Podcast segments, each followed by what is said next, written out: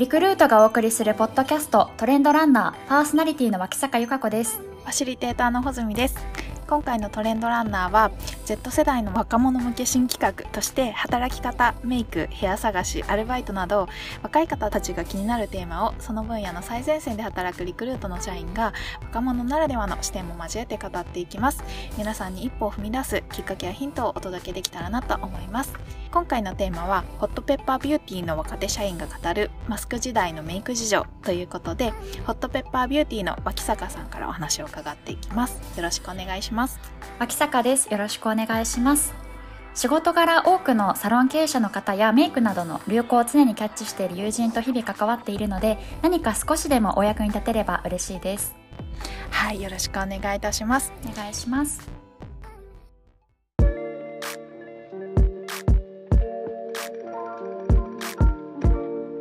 さてまずは脇坂さんの自己紹介をお願いできますか？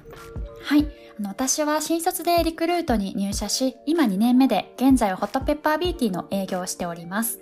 将来は経営に携わる仕事をしていきたいなと思っております。ありがとうございます。経営ですか？すごいですね。ちょっとそのあたりのお話も伺っていきたいんですけれども、今日はあの皆さんからいただいている質問にお答えいただければなと思います。よろしくお願いします。それでは早速、脇坂さんにマスク時代のメイク事情についてお話しいただきたいんですけれども、実はあの私たちの方で事前に学生の方何人かにインタビューを行いまして、え皆さんが聞きたい質問っていうのをいくつか今日用意してきてます。今日はその質問に回答する形でお話をお願いいたします。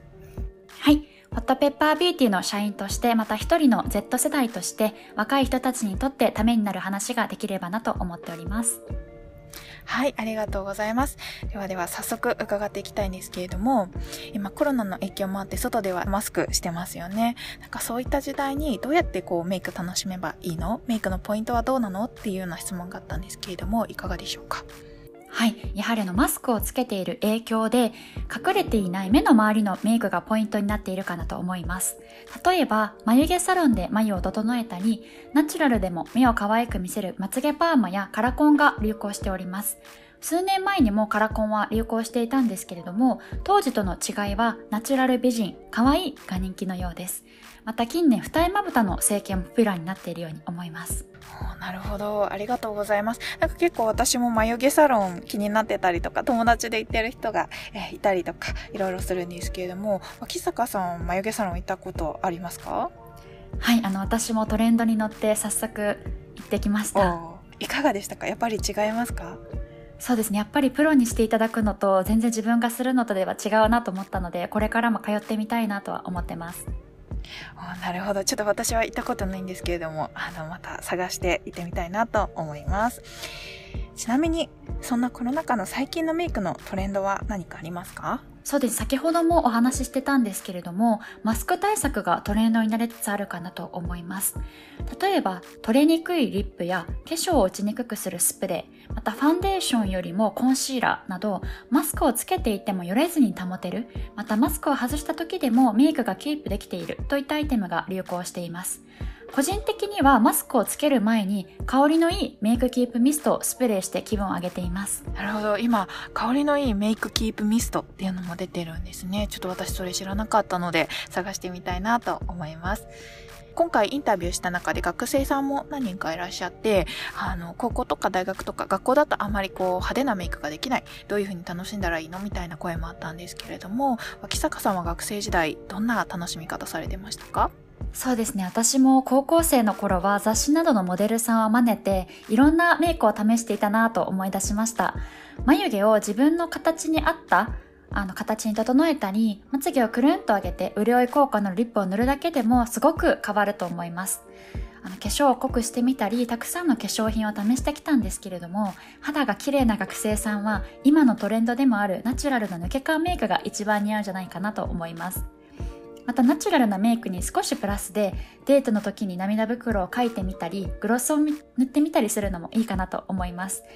どれもプチプラな商品も多く出ているので自分の肌に合ったものをぜひ試してみてください。私もあのメイク好きなので、あの、いろいろ試してみたりしたんですけれども、やっぱり肌が綺麗なのが一番大事かもしれないと最近思ったりしてます。そうですよね。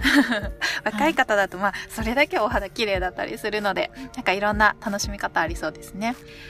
えー、社会人になってから印象をよく見せられるメイクのコツを教えてほしいという質問もあったんですけれども、いかがでしょうか？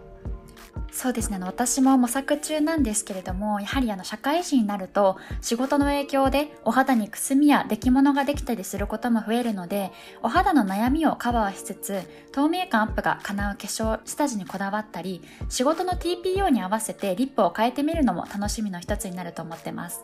あと今では男性も眉毛を整えたり、ベースメイクをしている人も周りに増えてきました。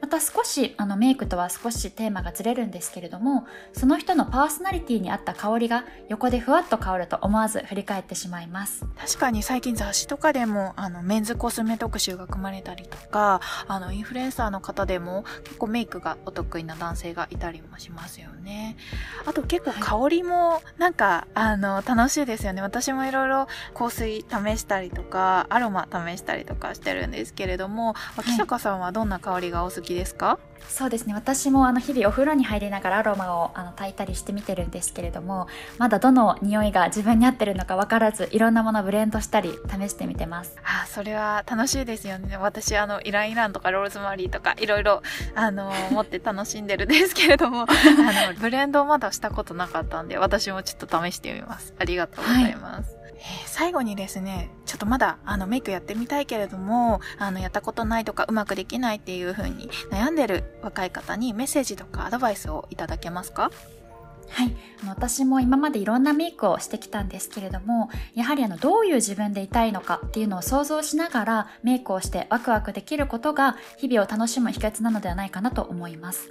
まだまだあの不安なことや我慢することの多い日常なんですけれども生活の様々な箇所でちょっと気分の上がることを見つけることができたら自然と口角も上がって人生を楽しめる気がします私もあの、まあ、マスクしてるんですけれども、こう、新しいリップ買ってみたりとか、普段あんまりつけない、まあ、オレンジとか、そういった色味のリップつけてみたりとか、あの、自分で楽しんだりしてますね。そういう楽しみあると、ちょっと、なんか毎日楽しくなりますよね。そうですよね。マスクをつけててもあの楽しめる方法たくさんあるかなと思うので皆さんもぜひいろいろ試してみてください。ありがとうございます。いろいろあの答えていただいたんですけれどもあの本日の質問は以上になります。私もちょっと参考にしてみたいなって思うことがたくさんありました。素敵なお話ありがとうございました。ありがとうございます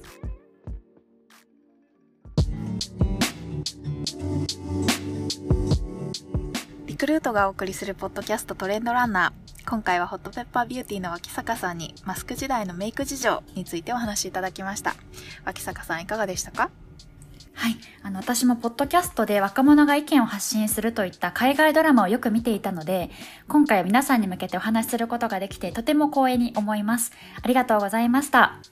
ありがとうございました。私も海外ドラマ大好きなんですけれども、結構海外ドラマの中にこう、ポッドキャストでいろいろなんか物事が動いていくみたいな、あのことで出てくるので、私もお話できて嬉しかったです。ありがとうございました。えー、今回、あの、脇坂さんにお話いただいた感想ですとか、今後さっき経営みたいなお話もありましたけれども、どんなことやっていきたいかみたいなところはですね、リクルート公式ノートの方でインタビューしたいなと思います。そちらも皆さんぜひご覧ください。脇坂さん本日はありがとうございました。ありがとうございました。